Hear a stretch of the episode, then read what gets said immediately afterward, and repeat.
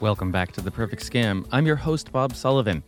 It's the holiday season, and while you are working overtime to get ready, criminals are working overtime too.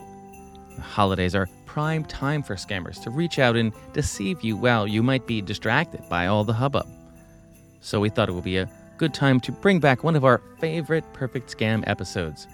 It's about one of the most famous Christmas season scams ever, involving a man who turned children's letters to Santa into a charity empire in New York City. An empire that eventually collapsed in disgrace. It's a bit of a history lesson dating back to the very first time a tree was lit publicly in New York City, back when children still mailed letters to Santa Claus. But past is prologue, so there's still plenty to learn from this story. The man who would be Santa Claus. Perfect Scam producer Julie Getz is the host on this one. Our guest this week is Alex Palmer. He's a journalist and New York Times best-selling author who covers travel, culture, and history. His book, The Santa Claus Man: The Rise and Fall of a Jazz-Age Con Man and the Invention of Christmas in New York, tells the story of a dapper con artist named John Duval Gluck who used a Santa letter answering scheme to make himself rich and famous. It's a fascinating story, and one to which Alex has a personal connection. This is Alex. Hi, Alex. It's Julie Getz with AARP's The Perfect Scam. How are you? Good. How are you? Good. Thanks for talking with us. Absolutely. John Duval Gluck is actually my great granduncle and a really fascinating character. In talking to a distant cousin of mine who actually grew up with Gluck, she remembers him just being a, a lot of fun, always telling a great story around the dinner table, but also she said you could never really trust him. So she remembered uh, finding him a magnetic, entertaining personality, but also kind of questionable in his, his storytelling. What I love about your book, Alex, is that it not only tells the story of your great uncle's scam, but it also dips into the history of how Americans celebrate Christmas. For instance, I didn't know that before the early 1900s, Christmas celebrations were a lot more low key than they are now. Yeah, around kind of the turn of the century, that's really when Christmas went public. It had been a holiday celebrated in some fashion going back, you know, centuries, but generally it was more celebrated in the home. It was really kind of a family holiday uh, where if people were getting gifts, it was generally homemade gifts, and there would be feasts around the dinner table and celebrated between the direct family and then maybe uh, around New Year's people would then go and uh, go door to door and visit each other. And that was the time that there would be a little more of a public celebration. But this shifted. Kind of as mass media took over as people were being a little more conspicuous in their consumption and celebrations of Christmas became a little more elaborate and a little more public. An example of that is the story of how New York City started the very first public Christmas tree lighting celebration in 1912 at Rockefeller Center everyone from all social strata were invited to come and take part in this celebration. And that was the first time something had been done really on that scale in in a civic way, sort of a public uh event like that. And it took off the next year. 50 plus other cities followed in New York's footsteps, and New York, of course, continued the tradition as well. So that was the start of Christmas really becoming a big public celebration in America. What happened from there? A growth and explosion of popularity in the celebrating of Christmas, more extravagant than ever from one year to the next.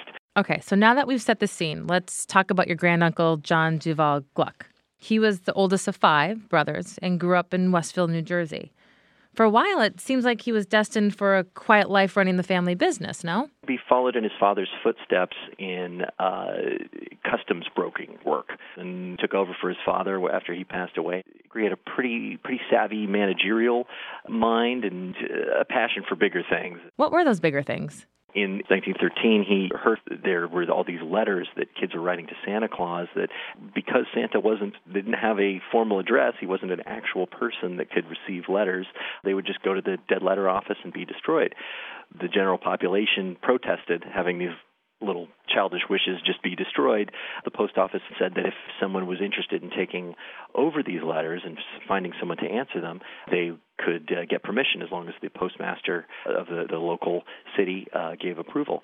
And that's where John Duval Gluck Jr. spotted an opportunity to kind of play Santa Claus for New York City. So, this is when he formed the Santa Claus Association, right? Yeah, it was an operation that could be the middleman between the kids that were asking Santa for things and the generous New Yorkers who wanted to see these letters answered. He presented this idea to the postmaster who was impressed with what Gluck was suggesting and went ahead and, and approved that he could be the person in New York City to answer Santa's letters.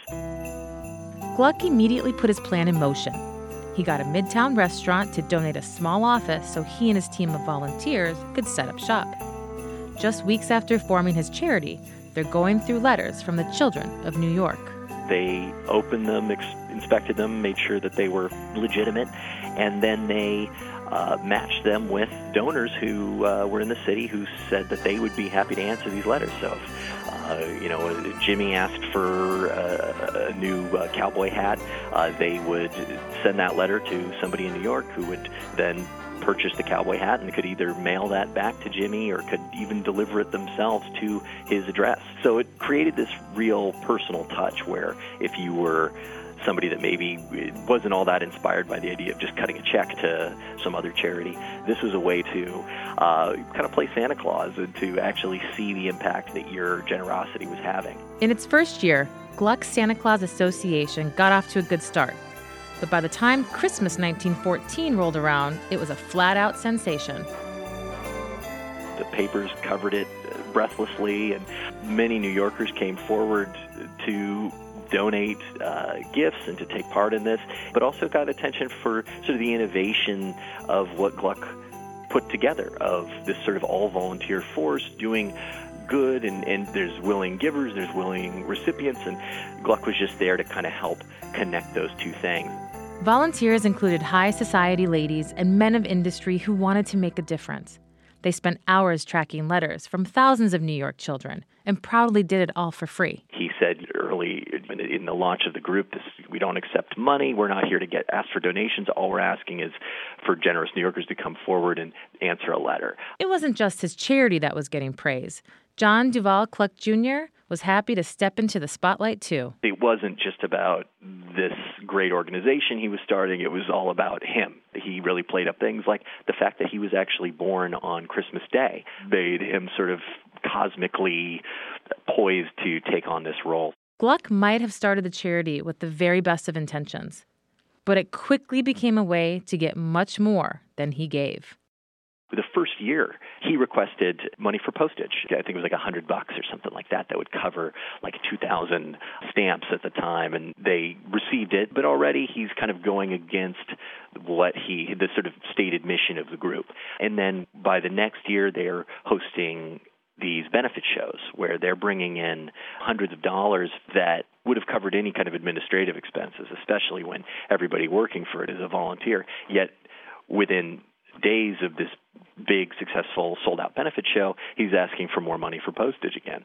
And then soon they're selling these seals where you can put these on the letters that you send. And then they're selling uh, santa claus annuals where it's compiling photos of all the volunteers along with uh, little messages from Gluck, and they're selling those and not only charging 25 cents a copy, but they're also selling advertisements within these annuals. So all these extra money making schemes start popping up over the years, and it just snowballs. There starts to be a lot more money involved, and fewer and fewer answers about where the money's going. On Christmas Day in 1915, Gluck announced his grandest plan yet. He'd construct a massive building right in the middle of Manhattan. The exterior would be white marble, and the front would have an arched portal 20 feet deep. The first floor would house charities for children. There'd be a toy fair that went on all year round. But the building's purpose was more than just office and toys. It would also be a monument to Santa Claus. Is going to have you know giant stained glass image of Santa at the front illustrations around the building uh, from great celebrated illustrators of the time, all for the low, low price of $300,000. Over the next several years, Gluck kept fundraising for his Santa Claus building, but somehow the project never got built. He spoke very little about the building after this initial announcement, and whether that was because there wasn't enough money coming in to actually make it happen, or what seems more likely that there may have been some money coming in at least and it was not being allocated towards trying to make this building a reality. Once he got the Santa Claus Association firmly up and running, Gluck began to dip into other charity work. He starts a number of other organizations, like an alternate rival Boy Scout group that he kind of becomes the lead fundraiser for, that really is created just to get funds from the patriotic public without actually applying them toward anything. He has a, a group called the Citizen Secret Service he launches where you can, you know, cut a check and, and become a uh, protector of, of the U.S. from, from spies. But these new charities don't have the same cachet and quickly get exposed as frauds. He was investigated and shut down by everything from the, the Bureau of Investigation to uh, the, the New York Attorney General, but the Santa Claus Association stayed above this somehow. Are you 55 plus? There are many ways your community could use your help. As an AmeriCorps Seniors Volunteer, you can put your skills to work for the causes you care about, whether that's by becoming a companion for an older adult or a foster grandparent for a child, tutoring students, joining a disaster response effort, or fulfilling another interest. Choose how, where, and when you want to volunteer, starting at just a few hours a month. This is your moment to make a positive impact on your community and get back so much more in return. Visit AmeriCorps.gov slash your moment today. Over the next 15 years, the Santa Claus Association becomes a New York institution. But around 1927, Gluck's long running scheme starts to unravel. Around this time was when he shifted tactics into not just kind of sending out gifts and asking for donations in the press for administrative costs, but sending out letters that explicitly asked, "Can you cut a check for a hundred dollars and send it to the Santa Claus Association?" And this was not even within the period of December, which had kind of been the policy for the post office up to that point. That was the month when you could do this Operation Santa Claus. The new fundraising tactics catch the attention of a politically ambitious bureaucrat named Bird Coler who just so happened to be the Public Welfare Commissioner of New York City. And this was a guy who oversaw the, the city's charities and the, was sort of the accountant for the city, somebody that kind of pioneered standards in charities. So he eventually got wind of the Santa Claus Association, and he wanted to know where this money was going. Coler starts looking into the association structure and found that there was just one man spending the money and calling the shots John Duval Gluck Jr it was pretty clear just looking at the numbers, there was a lot of discrepancies that, that raised a number of questions. A $10,000 fund that just vanished one year. Um, there was rental costs, even though the group had been staying rent free in the offices that had been occupying, increasing salaries for an increasing number of people, even though it still claimed that uh, it was a you know an all volunteer organization. A lot of questionable things. Coler takes his findings to the press. And when the news breaks to the public, it's a huge scandal. Gluck was furious about it, made a major public, you know, appeal and denied any wrongdoing, but it all started to fall apart when the thinness of the group's records and the, all the claims that Gluck had been making. So in the Christmas of 1928, the post office ceased to send Santa letters to Gluck, and that was what finally undid the group. Gluck got lucky. He was disgraced but at least nobody took him to court. He kind of absconds to Florida after that with tens of thousands of dollars that are that are unaccounted for, uh, which at the time is a huge amount. Well, that's certainly quite a story. I'm now talking with AARP fraud expert Amy Nofziger. Amy, how are you? Thank you for having me back. Amy is AARP's fraud expert and has been a guest on the podcast a number of times, sharing her wealth of knowledge and how people can best protect themselves from con artists particularly during the holiday season. Amy, we just listened to an incredible story about a scam that happened back in the 1920s. As we've discussed on this podcast, scams and con artists have been around for a long time, and unfortunately, it doesn't look like they're going to go away anytime soon. So, as we start to prepare for the fast approaching holiday season, Are there any modern holiday scams we should be looking out for? So that's a really good question. And I will say this scams happen throughout the whole year, regardless which holiday is coming up. But one of the things we know is during the holiday season, we are so busy and we're not necessarily preparing ourselves, so to speak, for that next phone call or for the letter in the mail. So, what I think the scammers do is they play on us just being so busy to then go and victimize us even harder during the holiday season. They know how busy we are. So, some of the things that we certainly see during the holiday season are increased phone calls to your house, right? Scammers know that you're going to be home more. You're going to be waiting for family, you're going to be wrapping presents, you're going to be doing whatever we do during the holiday season. So really watch out for any unsolicited phone calls that come into your house. And one of the best pieces of advice and it's so so simple is I like to ask people to put a refusal script by their phone. So this could be even as small as a post it note that just sits on your phone that says, Remember, this might be a scammer. Do not give any personal information, bank account information, credit card number, and certainly no gift cards, right? Because that's one of the things that scammers want are these prepaid gift cards. So, right, what that does is if you're cooking dinner and the phone rings and you quickly pick it up, all of a sudden you remember it might be a scammer. So you're putting up your arsenal. Some other things that we see are definitely phishing emails. So, this is where you might get an email from even a shipping company that says, Hey, Miss Nofziger, we have a package for you, but um, we tried to deliver it and it was undeliverable. Please click on this link and verify your information so we can get the package out to you. Once again, we are so busy and we're expecting a lot of packages this time of the year. So we might click on that link. And certainly when we do click on that link, they're going to be asking us for personal information and potentially your credit card and bank account information as well. You know, the holiday season can be a very emotional time for people. How do con artists use this to their advantage to separate you from your money? So, what they do is they get you to think, just like you said, they get you to think emotionally during the holiday season can often be a time where maybe we are separated from our families.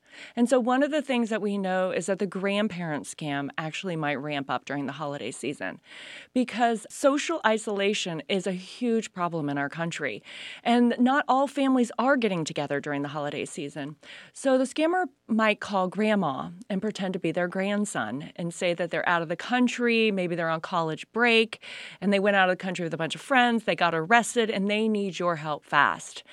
And there's grandma sitting there thinking, oh my gosh, I have to help him. I'm the only one that can help him right now. What do I need to do? And so, certainly, then the scammer has control over grandma's emotions and can pretty much tell her to do whatever he wants her to do, which we always know ends with grandma sending money. So that's again, that's where that little postcard or that little post it note by the phone that just kind of jars you back into that cognitive thinking and not that emotional thinking is really important. One of the other things that I like to remind people if you are with family and friends this holiday season, this is the perfect time as a group to even just have a conversation about frauds and scams right? You're together and you want to do it in a way that really engages everybody in the conversation, not in a paternalistic way like, do this, don't do that, never do this. Say, hey, mom, dad, did you read that article or did you listen to the AARP podcast and hear about this scam? What would you do if someone called you and said that your grandchild was in trouble or that you needed, you know, a virus update on your computer? How would you handle that? And actually kind of role play in a fun way for people to understand what kind of scams are going on. That's one of the things that I've recommended to adult children in my whole career on how to kind of discuss this sometimes sensitive subject with older loved ones in their life. And that role playing or the current events is a really great way to do it. And then it doesn't, you know, victim blame, so to speak, about getting upset with the older person. I actually had a friend text me yesterday that said their mother was a victim of the tech support scam. Mm. She had gotten the phone call that her computer was um, had a virus and only they could get it off, so they remote accessed into her computer. And then I asked and I said, "Did she send money, credit cards?" And he said prepaid gift cards. Mm. And I went over the steps that I do with anybody, but uh, the, one of the things I said is whatever you do, do not get upset with your mom.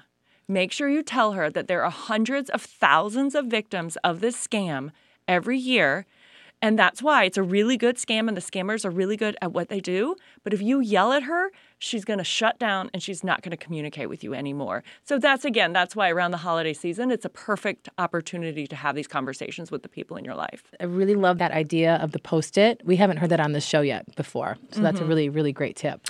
Well, it's interesting because it's so simple. But um, even myself, um, I still have a landline, yes. And if I'm, um, you know, cleaning, running around my house, and the phone rings, and I run over and I see what's on caller ID, you know, don't trust caller ID because, right, it might be a spoofed number. But you look over and you're like, oh, I'll pick it up right? Because you're just busy, you're just doing. But if that little tiny note right there kind of jars you back into the present day, into the present moment, and says, ah, this might be a scammer looking for personal information, then you can pick up the phone and actually be in control of it and not them be in control of you. But where should people go to actually report it? You know, really, I like to say any open door. Right. So wherever you feel comfortable reporting it, report it, because reporting it is the most important thing. But you know, AARP does have its AARP's Fraud Watch Network helpline. And so I'm certainly going to have people go there if they don't want to go to their local law enforcement or to their attorney general's office. And we have trained volunteers who pick up the phone and their peers, right? They are getting these scam calls just like yourself. And they sit there and they talk to you and they listen to your story. And most importantly, they listen without judgment. They're not in a hurry to get your information and get off the phone. But we've had volunteers talk to people, you know, our average call, I think, is about 22 minutes. I mean, that's a considerable amount of time because mm. we want you to one report your your victimization of the scam. We want you to know the steps that you can take potentially to get money back if that's a possibility because in a lot of these cases the money is gone. If you need to report it to law enforcement we'll certainly help you get to the right law enforcement agency to report it.